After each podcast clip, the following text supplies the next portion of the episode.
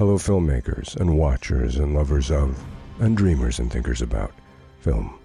On this week's episode of HTM a Film, Dan and I discuss how the successful runs of our separate plays have led us not into the yellow submarines of endless happiness, but into the octopi gardens of post show depression.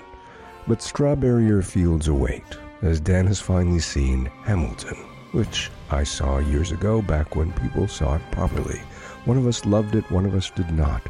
Find out who and find out why, and which who did and which who didn't why. And here's a hint it wasn't me. Dan next catapults into an unexpected defense of Ant Man Quantumania. It is less bad than it actually is, his argument goes. Even though it truly is bad, it's just not that bad, he claims and gives examples before artfully dodging into a big announcement that his film, Hold Excalibur, has finally gone into pre-production! Exclamation point. We talk about the time-traveling detective show Bodies, and how our flag means death makes a critical storytelling error that only Monty Python has ever successfully made. My name is Sean Hurley, and I'm a playwright and TV show staff writer and sitting directly across the mocha vente latte of the Atlantic Ocean from me is the pre-director and now pre-producer of the film Hold Excalibur, Dan, exclamation point, Freeman.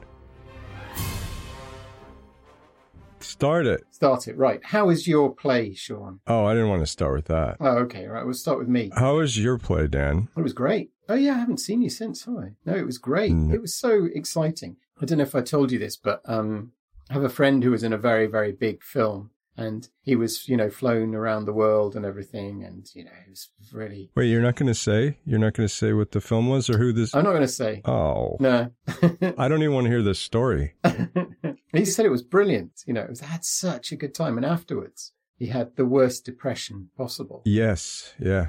And that's how it feels after, you know, doing, we did the play. It was very intense. We were, you know, rehearsing and it was great. And then we went out for drinks afterwards. We had a lovely time. It was very exciting town, Lancaster. It was really, really very busy and lots going on. And then afterwards, it's a kind of a, a come down. It's kind of, I need a day doing more or less nothing, dribbling and eating ice cream. I feel like I'm going to be depressed for, I don't know. I can't even foresee the end of it. I think I'll cease being, uh, and it's, a, it's a, its own type of depression. And I, Mm. I think that's why I was hesitant to say anything because the, the play went well. It was, you know, better than I could have expected, but I felt awful the whole time and worse and worse. And it felt a little bit like when our son Sam went away to school or there's, there's some kind of a sense of, uh, like you've lost something. Maybe it's this, thing you've been working on for such a long time and suddenly you don't need to work on it anymore and it's all done and you're like now what do i do? There's this real sense of like an absence has arrived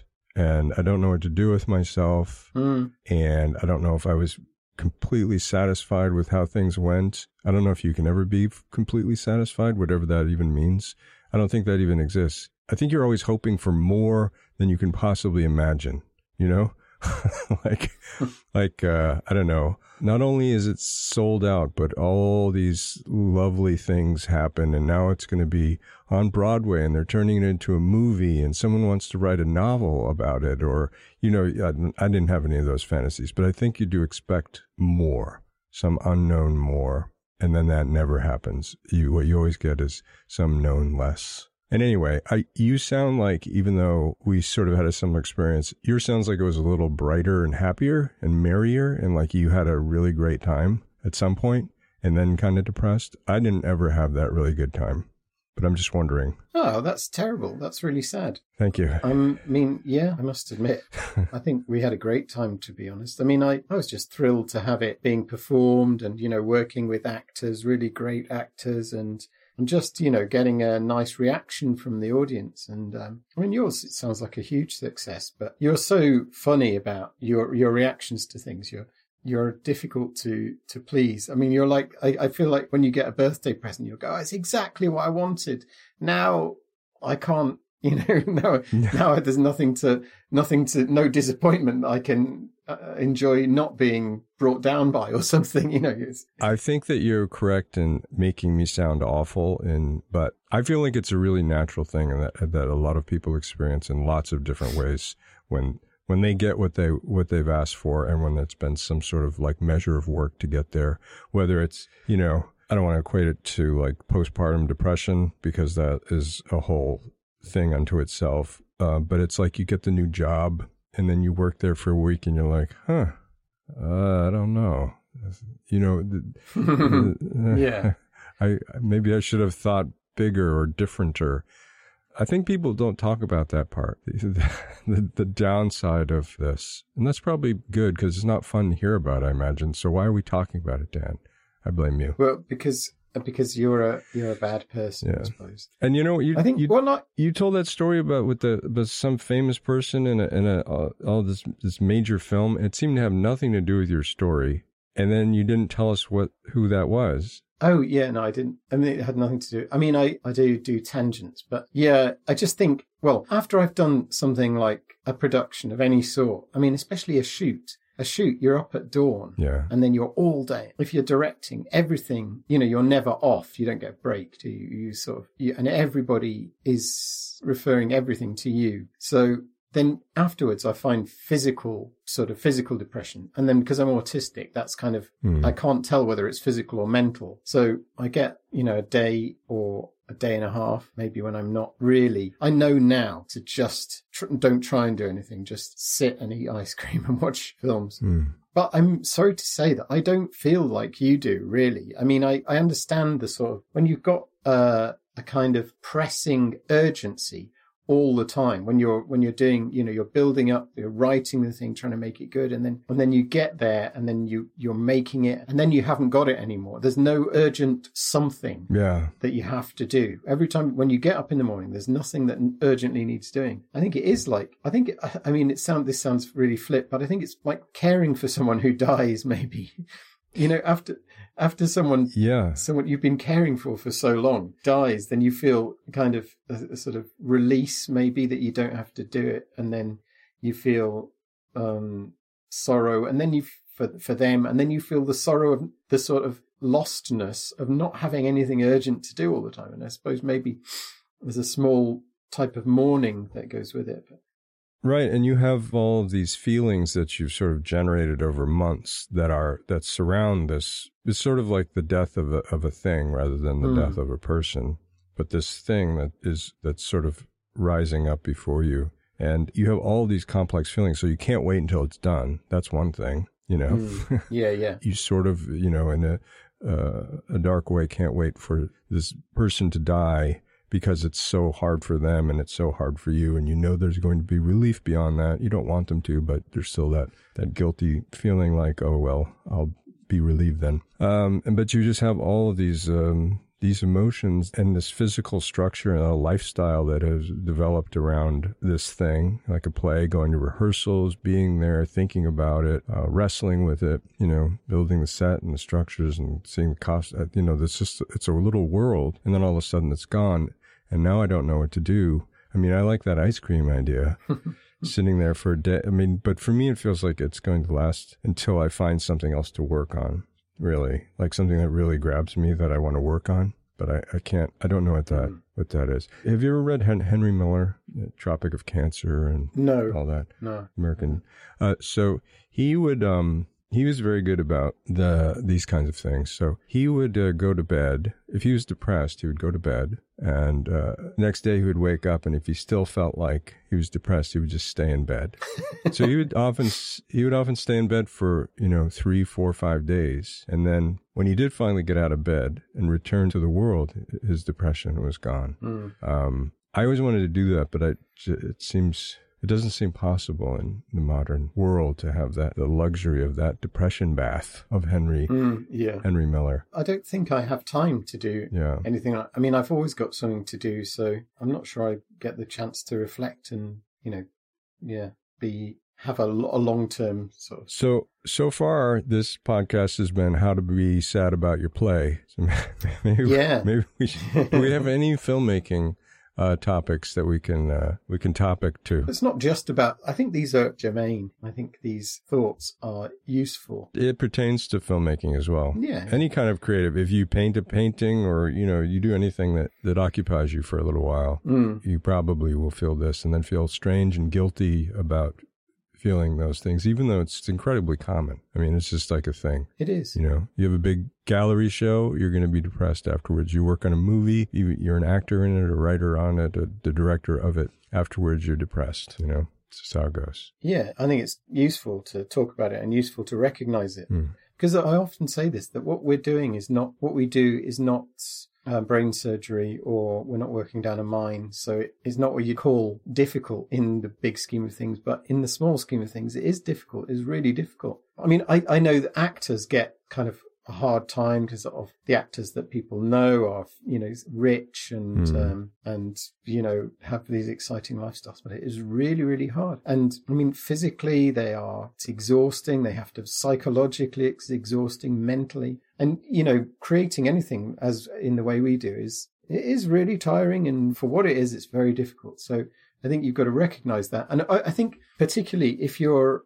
if you're thinking, oh, this, I shouldn't be feeling bad about it, it's such a barrier. Mm. You know, the sort of guilt that you should be glad that you, I mean, you should be glad that you're able to do it, but also recognize that it's hard and just either do it or don't, but don't sort of go into writing or creating anything and thinking, oh, I should be feeling better about this. You know, it's, it's hard. Right. And it definitely does have its its uh, good moments. Was that a strange beep noise that I just heard? Apparently, Maybe that was my phone. Sorry. it might have been someone connecting with me on LinkedIn on my phone Okay. on which we're talking, but What is what is the point of LinkedIn? I, I can't I can't I can't gather it. okay, I'll tell you what the point is. It seems just irrelevant and irritating, and it's just like the social network that's just out there to bother people. Yeah, that's, that's it. But it seems to have some point that for professionals. What is it? Well, as you know, I'm raising investment for a film at the moment. Yes. And I've got some help with this from some lovely people who may come on the on the podcast. But you have to make contact with investors. So what you can't do is put on your website, "Hey, I'm looking for investment. Come and invest in my thing." You got to find the right people um, because it investment is a sort of partnership as well. So how you do that is on LinkedIn. Well, that's why I'm on LinkedIn to find investors and you know, to lesser extent, collaborators of different sorts, but it's a sort of work and social networking thing. So I'm on it because I was told to be on it. And this is another thing that you can either, I think you can go into this sort of thing by thinking, oh God, you know, I've got to go on and talk about work and, you know, find strangers and talk to strangers and what have you. But I think there is an upside to it in that if you go in with the right attitude, you actually get to talk to some nice people. I mean, you, you find Are you talking? Are you talking about LinkedIn? Going into LinkedIn and talking? Yeah. Okay. Yeah, yeah. I mean, you, you have an excuse to meet people, and a lot of those people will be not very interesting or whatever, but some are really, really nice. And it's like, it's like um, networking events, which I'm supposed to go to a networking event in Wales uh, in a couple of days, and I'm resisting it. Hmm. You know, so I am too. yeah, but you know, because neither you nor I like going to these things. However, every time I go to one, I meet someone really interesting or nice, like Right. like not not just like oh they're like really cool. Like I met someone at the last one I went to who introduced me to William Todd Jones, who is now our creature effects guru. Right. He's the the best creature effects person in the world, and you know it was just because I went up and talked to this guy who had a really cool dragon.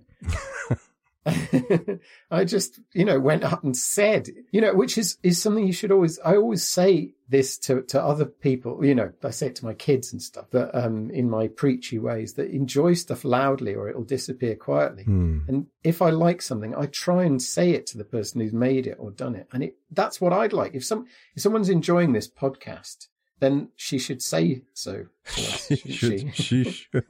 She does. She said. She's already told us. She does say it. Yeah, she does say Yeah. it. Nice. She doesn't actually need to say it anymore. I feel like. yeah, no, we'll let her I off. feel like there's. A, we put a lot of pressure on on Juliet. I reckon she's probably to to to really shore us up uh, in the audience side of things, and that's too much. Yeah.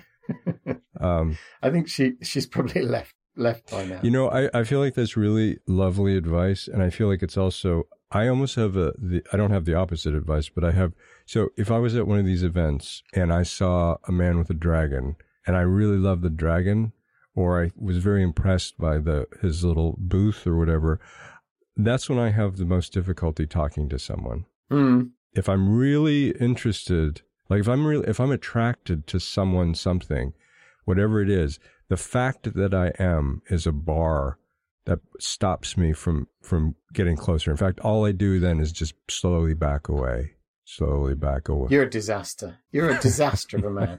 I don't know how you function. I thought you were going to give me some some sense of like understanding and consolation, and yes, Nah. I that makes sense to me, and I understand. Yes, you. But here's how to meet the man with the dragon. Uh, you, I feel like that's a human thing too, but I feel like your advice is right, and I need you to tell me that, and you already have, so I'll take that as my daily lesson. Thank you. What was the what was the lesson you took from? Uh, that um, I need to enjoy things loudly, or something happens small. I can't remember the whole lesson, but I remember that first part. I'm glad it hit home in that way. It- no, I mean, I just, I, th- I, I, uh, you know, I, I find this, myself resisting this kind of thing very much, but yeah, unfortunately, I mean, I have to do the LinkedIn thing. I have to, no choice, but I just know from experience. I think so, somebody asked me once, how, how did I write? I used to write for a regular show, you know, and someone asked me, how, you know, wasn't I scared that I wouldn't be able to come up with the material? And I am scared always that I won't be able to come up with the material. Every script I start, I think, you know, can, w- will I be able to, will this be any good? Will I be able to finish it? Blah, blah, blah.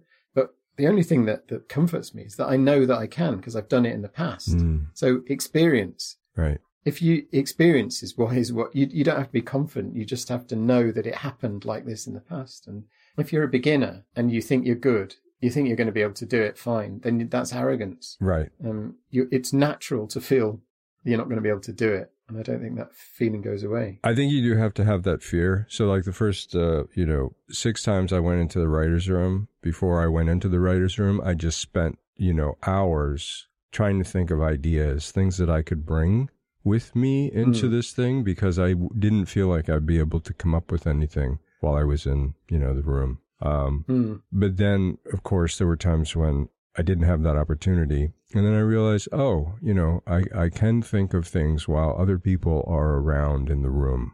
You know, like I somehow this idea that the only way I can think or come up with any kind of creative anything is if I'm all by myself somewhere and it's peaceful and nothing is bothering me and everything's just right. That's how I come up with ideas. But I had to realize and go through this experience of, uh, you know, fear and suffering and preparation and then, you know, not having anything, going into writers' rooms without anything, and then just realizing, oh, I can still come up with stuff. And then I don't worry about it anymore. Now I don't.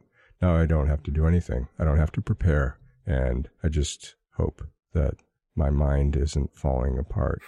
That's the only thing I have now is I just hope my mind isn't falling apart, and it probably is. I think it is. You can probably tell.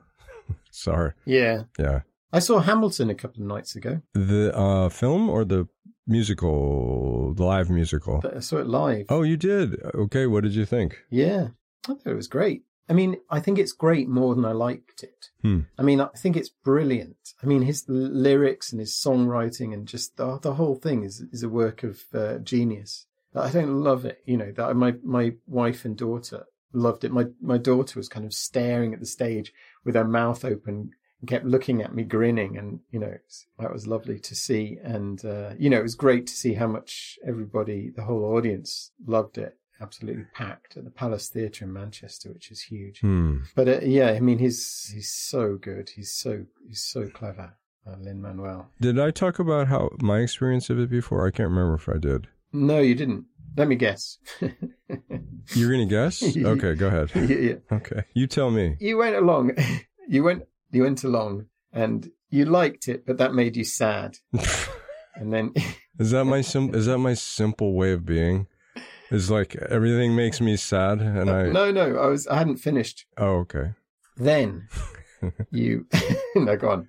No, what did you Okay, think? so well, anyway, I so you remember when Hamilton was just sort of like the Barbie movie of 17 through 2020. It was like, it was the big thing that everybody was Mm. talking about. People who hadn't seen musicals ever were dying to see it for some reason. Like it Mm. was just, it was almost a sickness. It was like this thing that people just needed to see Hamilton, needed to see Hamilton. I needed to see it too because I was like, what is this thing? But um, it was so, at, at a certain point, it got incredibly expensive. Mm. You know, it was um, hundreds and hundreds of dollars. People were flying in and spending, you know, $10,000 to see Hamilton. They'd fly in, they'd sit in their $2,000 seat, watch Hamilton. Anyway, so I didn't have that money. Um, but while I was in Chicago for a writer's room, uh, and I was there for like four or five months, they had uh, Hamilton was playing at one of the big in town uh, Chicago theaters, and they had a daily lottery where three people would get uh, free tickets. So every single day, I would throw my name, my email into this little lottery thing. And one day, maybe like 30 days later, I finally won it. So I got like this really amazing ticket and I sat like, I think it was like a front row seat and I sat with the other lottery winners. And there, I was so ready to be uh, so blown away that it hardly did anything to me at all. You're a disaster of a man. You will ne- you will never be. Is it my fault? It's your fault. Okay. It's your fault. You're a bad person. There's something wrong with you. There is something wrong with your brain. You cannot enjoy anything. I didn't hate. I okay. Well, I didn't hate Hamilton. I just hated me experiencing Hamilton. I felt like at the end of it, I was like, I can't tell anyone how I felt about that experience because they won't like me anymore. And because I'm probably wrong, I feel like people just love that Hamilton so much that I can't, I, whatever my experience was, was my own experience, is particular to me, and I don't need to weigh in on it. I don't, my, my opinion doesn't count. You said it. You're There right. is. There is something wrong. There's something wrong. I just thought it, it was, it was. To quote Bad Santa, you need many years of therapy. Many, many years. do you, do you think there actually is something wrong with me? Yeah, oh, do you want a list? I mean, do you think that people that don't like Hamilton, there's something sort of like rotten about them, their souls, or like they can't feel something? Yeah. Oh.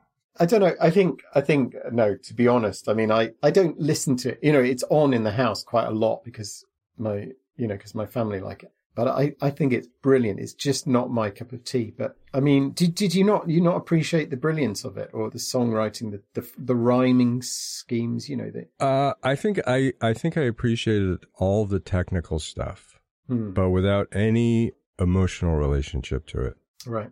Mm. So it's sort of like, you know, it's like watching one of these talent shows when somebody comes on and they have an amazing voice and they can dance, but you hate the song, you know? Yeah. And that's sort of Yeah, yeah. sort of what I felt like. I thought it was incredibly well staged. It was a, a strangely chaotic show. Like nothing ever was still. Hmm. There's always th- all the people in the background were always doing little things like polishing candles or tying little ropes or everybody was moving and busy. It was like a, an ocean of, of, of human activity while there was a principal wave in front of you, you know, uh, powerfully delivering something. But I just felt like the, I just felt like it all washed over me, uh, and I didn't get to feel like the temperature of it. I didn't, I just didn't get it.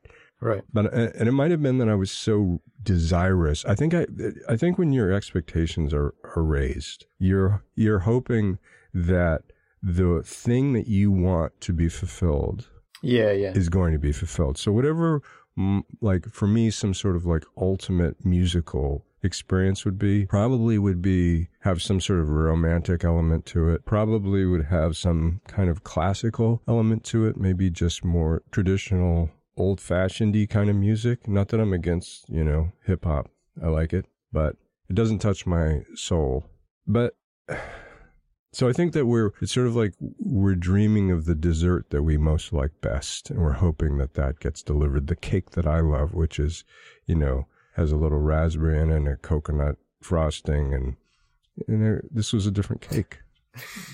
You, you know what? I was just thinking of. I started to watch Quantumania, Ant Man Quantumania. I like Ant Man very much, the first two films. And then somebody told me, who somebody who was heavily involved in Quantumania, who I know, told me it was crap. And I watched it with that in mind. T- okay, I've only watched the first half of it, but I quite enjoyed it.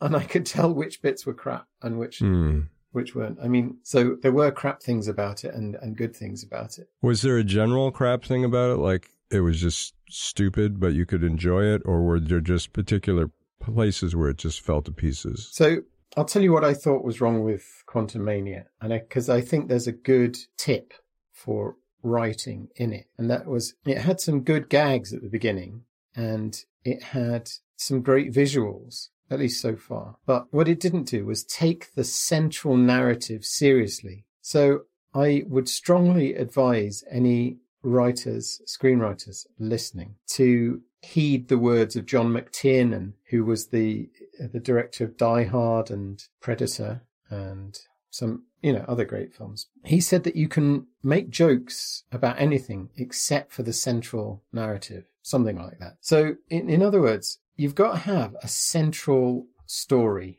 and that has to matter. That has to matter to the filmmaker, the audience, and it has to matter to the characters as well. So if they are trying to find the Holy Grail or something and they like start joking about it, it completely, it really, really damages the, the film, I think, because they've, it's got to be the most urgent thing in the world. And that means they've got to treat it as urgent, not joke about it because it's too important, but also they, um, no, I've lost my thread. Imagine that. Well, you know what? I feel like that that's absolutely true. And then the other way to look at it is the only way that you can do that is if you're Monty Python, because I think that's I think that that is what uh, they decided to do was to make fun of the central narrative. So I think that central your story is sacred. The central story is sacred, and you you have to let, leave that as the the pure and shining holy thing that stays in your in your film, and you can't play with it in the way that you can play with everything else. But I think what Monty Python did was that they played directly with that. You know, so have you seen Our Flag Means Death? I've seen the first one, yeah. I feel like that's what they do, um, and it made it it made the sh- it made the show feel unimportant to me because it felt like they were playing with the sense of the story itself. Like there wasn't anything actually important about the story, Yeah. because they were playing with the story. So I didn't want to watch it anymore. Yeah, I, I, I mean, I must admit, I've watched the first one and I was really keen to watch it, and I just didn't find it funny at all. It hasn't got any jokes in it, so It just it's this very strange kind of silly. yeah. I mean, And the silly silliness didn't catch me, but maybe it would later. Maybe it's like you have to learn yeah, why it's funny. And a lot of times, really good comedy is like that. It takes you a while to learn why it's funny because it's sort of novel. But I didn't want to stick around. yeah. I mean, I think the, I think art is in the intention. So you're thinking, what is the filmmaker trying to do? I mean, the, I think with any art, anyway, you, you kind of give people a menu at the beginning, and then, and the, or a language that's that the thing is going to speak in, and then you know you you succeed or fail on the terms that you set out. Yeah. And I think that Our Flags Means Death was trying to be funny and wasn't. That took for me. But I think I think if you it's like um Pulp Fiction, for example, is messes with narrative structure in a way. In another way, it's the normal narrative structure, but messes with it in a very deliberate way. So you're never, in, you know, it's not like he's not quite getting the narrative structure or it's not important. I mean, it's very, very important. He knows exactly what he's doing. And actually, I remembered my point I was trying to make that the central narrative must be important. And I think that one scene necessitates the next one, certainly in terms of the, Mm. of the central narrative. So something happens and that forces things to, to go into the next scene, which forces things to go into the next scene. So you've got this central thrust and the sense that the the author of the piece or the the the writer or whatever knows exactly what they're doing and has covered every base and is really using every tool in the box to entertain you. So that's Quantumania. So Quantumania didn't didn't do that. Quantumania, I think, didn't do that. Yeah, it had a lot of disparate elements. It wasn't that it wasn't funny; it had some good gags, but it would. Sp- I mean, the film is so unforgiving. It had some little bits that just dragged too much or went too off the central narrative. And I think it's hard when you have you have performers like Paul Rudd who are just sort of like uh, you know just charming, doing nothing, you know, he's a very easy uh, person to just hang around with, and I feel like the any kind of movie with Paul Rudd threatens to fall into that area of we're just hanging around Mm. because because just his his being, you know, it's like he he draws film toward him in that way, and I feel like a director, if they're not sharp enough, will just sort of allow the film to become Paul Ruddified. Yeah. And maybe that's what happens with Quantumania. Maybe there was a little bit of a shallowness in the storytelling, or like maybe the script wasn't as sharp as everybody wanted it to be. And so they just let it get a little Paul Ruddy, a little muddy with Ruddy. Well, there was one thing that was really bad, re- really bad. And that was that Evangeline Lilly just didn't, almost didn't say anything for the, Mm. for the first, you know, 10, 15 minutes. She just was, and, you know, I was thinking, I was kind of face palming thinking, like, you know, are we back to having the girlfriend character? Uh, I mean, that's, that's really bad, really, really bad nowadays. You know, you, Well, it's very glaring now because I think that so much of our media has kind of like, I mean, you know, you, you can't have just, you can't have like the black person that's just the black person. hmm, You know, that whole sort of like the way that like stereotypes were fulfilled in, in our media and how we, we've moved past that into a newer, you know, well, I, I, people are people and I hope we have, the- but I mean, I don't, I don't think we're quite. I don't think we're there yet. I mean, you know, but Saint Guillermo del Toro, you know, there, I think it's Pac- Yeah. Pacific Rim. There are, I think there are two women in that, and they're both kind of dolls. You know, kind of. I mean, I, I sort of don't want to wag my woke finger at you, but I think you know, way off, still way off. I mean, these things still happen, and it, I mean, no, well, I'm saying, I'm saying the fact that you're picking up on that. I think you're a racist, basically. But the, I'm saying the fact that you're picking up on that in Quantumania. oh no, she's been reduced to the, the girlfriend role. I bet you're, you know, you're not alone in feeling that. Yeah. And I think in part that's because so much of our, I'm not saying, you know, everything's great, but I think, you know, if, if you're not sort of with the kind of whatever the word is, I don't like the word progressive, but progressive is fine. But if you're not with sort of the progressive movement of things, like where, where we've, we've come, uh, then I do feel like you, your material really doesn't feel smart or fair. It just it feels it, it just feels dumb. Yeah, it does feel dumb. That's what I think. It, it's it's not it's not only a question of um, equality. It's a question of what what are you doing? You know, it's really really stupid. And Evangeline Re- Lilly's really really good. I mean, she's great. She's I mean, not using someone like that to the full is also really it's just a, such a waste, a glaring waste. But um, Right. but the, you know there were, there was great thing. Uh, I thought the visual invention of it was really really interesting, and um, Michelle Pfeiffer's really tremendously charismatic, and yeah, there was some cool stuff in it. But I think analysis is really important because I think it's it's such a shame that the work of all some brilliant people can be dismissed as you know, it was a crap film. It wasn't a crap film. It had it had some bad stuff in it and some good stuff and some really really good stuff in it. So, and I think I think that dismissing something as rubbish as bad Hmm. is a such a, a disaster when so many people's art and so much money is vested in it. It these thing you know film and and arts in general, film, TV, theatre can be analyzed and it can be changed and corrected. I think that that is true, but I feel like the medium, like the art form in question, has to sort of almost request that the analysis take it seriously. You know, it's and if it's not requesting it, if if you make sort of a, a silly film and it doesn't turn out well, I don't know if anybody really needs to spend any time, you know, thinking too hard about it. Mm. Even if a lot of money money is spent I think they do before it comes out. I think they try to, but I think that you know it, it is a very like filmmaking is you know it's such a mysterious process, and you know there's a reason why uh, I don't know just things with great people can turn out so poorly.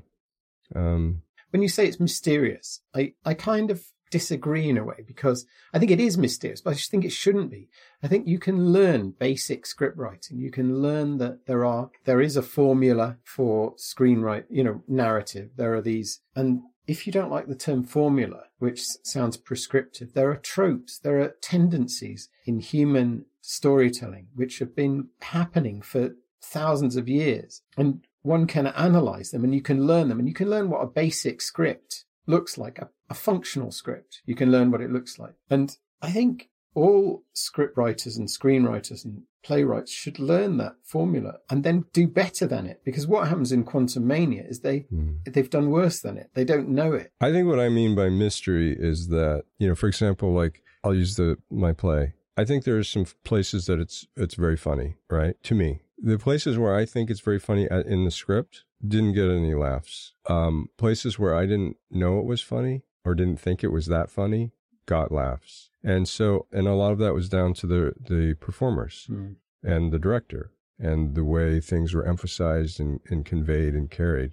So I guess the thing is, is that in, in these, in the, in the sort of rendering of something, the, the rendering itself isn't something that you can pin down or see in advance. You know, so you could write a, you know, a very mediocre comedy, but if you get the right person in there and they can deliver it in the exact right way, it'll seem like the funniest thing that ever was, but you won't be able to see it on the page. Well, yeah, but I think that's it's a danger that that sort of argument comes down to well, Quantumania wasn't good. Well, let's try again. You know, no, wait a minute. Let's you can take you can get it to the best possible. I think the the way you get a great piece of art or a great film, for example, is what we're talking about, is to write the best script possible. Get it to the. I mean, you're spending millions on this. Get it to the best, best best version on paper that you can. Then get, then try it with the, the best actors you can. So the fact that the actors can make it or break it doesn't mean that you should start off with the best best platform that you can from from them to launch for them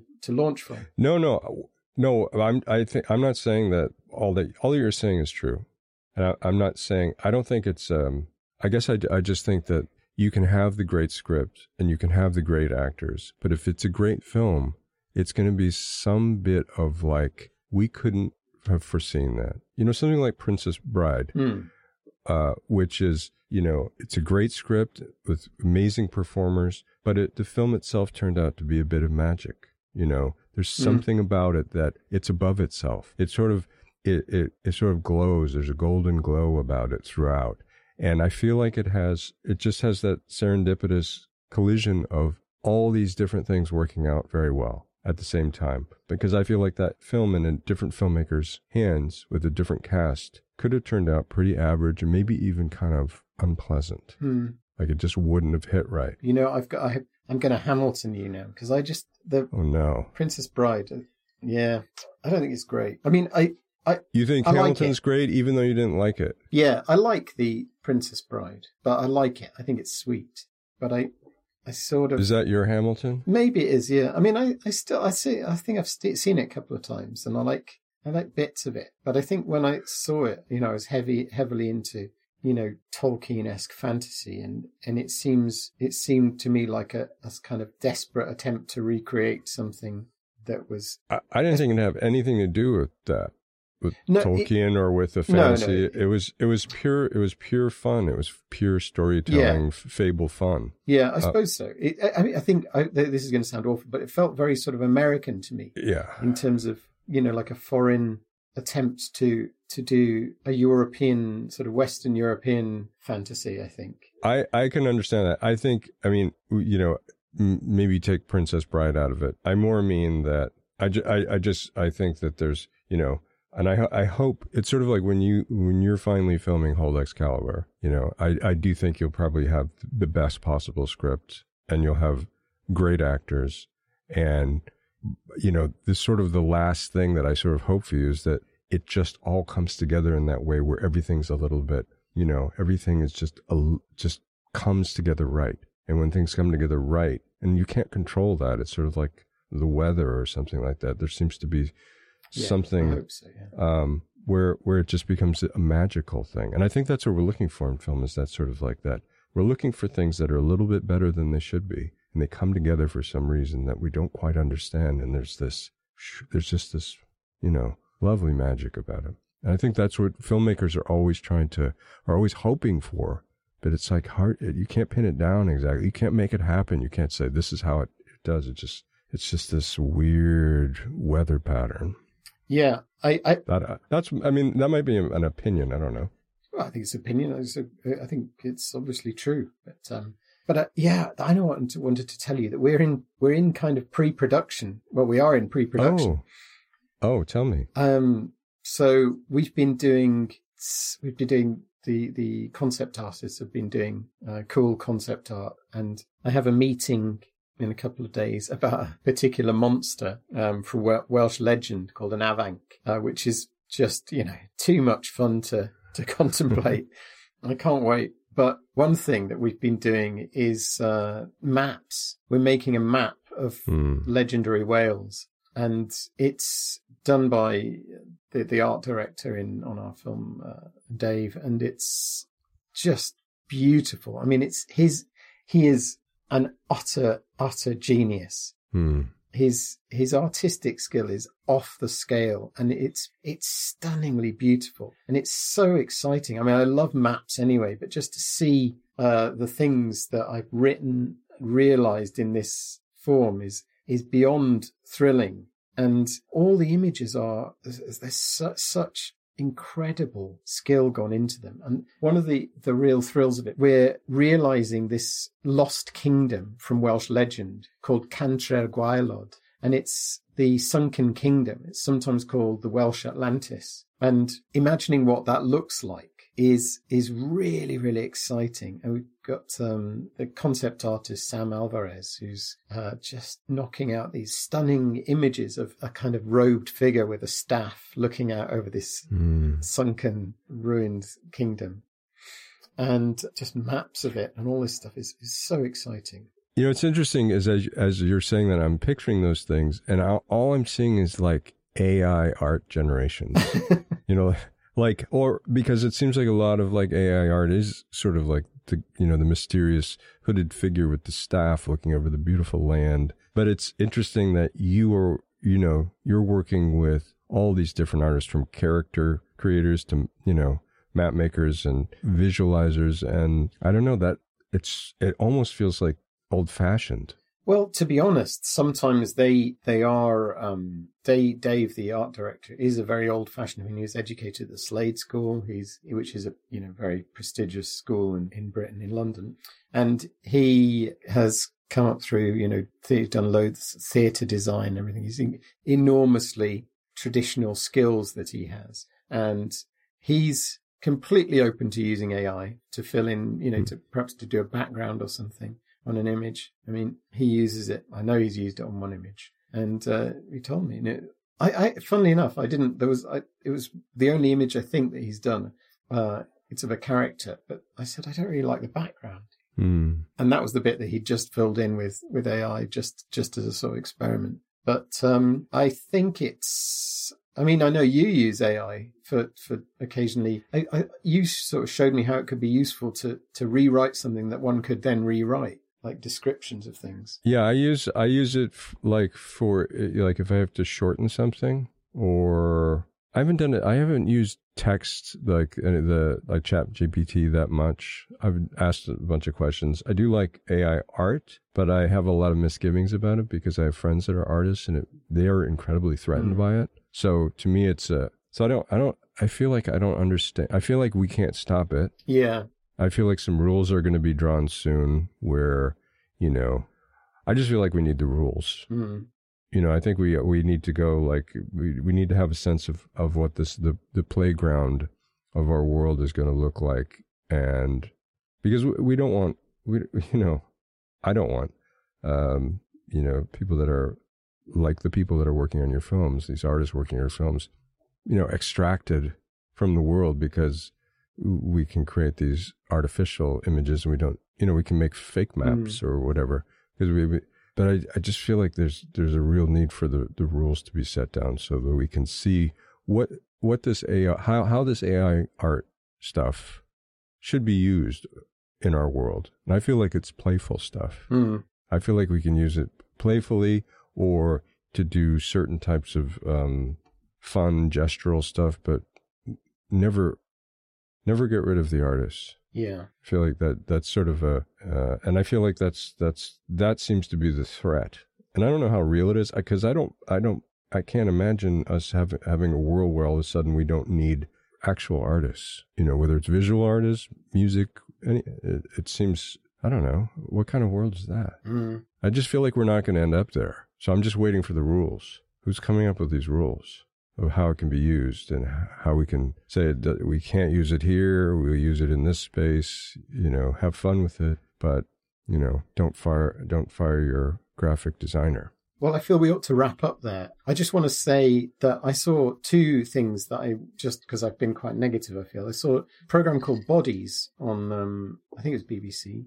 Um, it's oh the the yeah I saw the first episode. The, the sci-fi kind of sci-fi detective thing. Yeah, or there's sort of like it's not time. Well, maybe it is time travel eventually, but sort of like it's the same body shows up in three, four, or five different time yeah. periods in the same little alleyway, and you have three or four different detectives that are sort of trying to figure out sort of the murder yeah. uh, of this person. Yeah, and, um, I thought that was very compelling. Yeah, it was really good. But I thought what was great was that it managed to sustain those different narratives really well. Mm. It was a, a sort of lesson in how to have several narratives going at once. I, I, I agree with you. I thought I thought it was one of those things where from the start of the first episode to the end of the first episode, you really don't get very much other than this is the kind of storytelling we're going to mm. do, which is this sort of so it's this.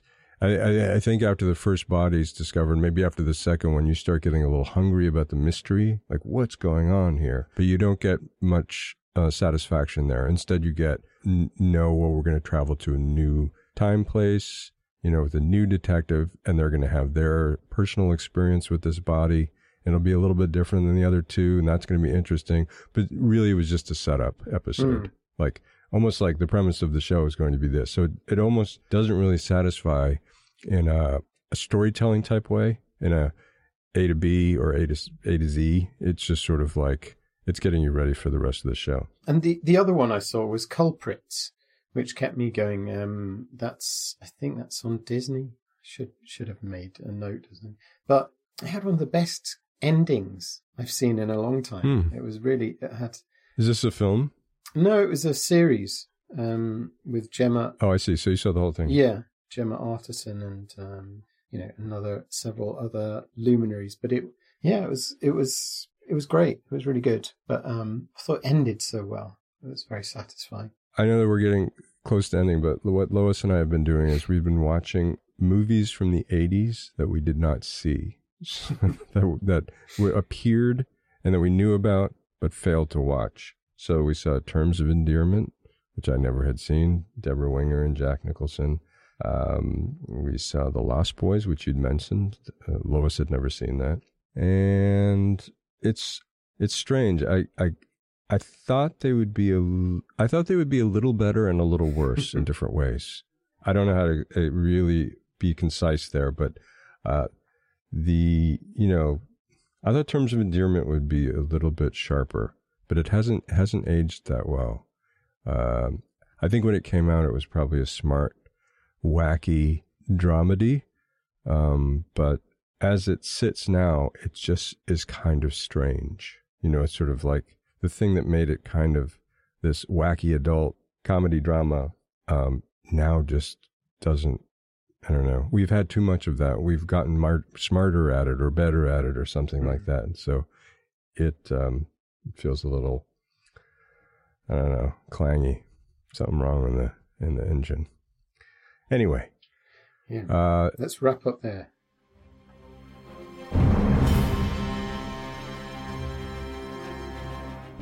And thus we come to the end of another classic episode of How to Make a Film. Leave a gloriously stunning review of our podcast on iTunes and you'll win all sorts of prizes signed and unsigned. Please feel free to email your questions to podcast at secretplanet.co.uk.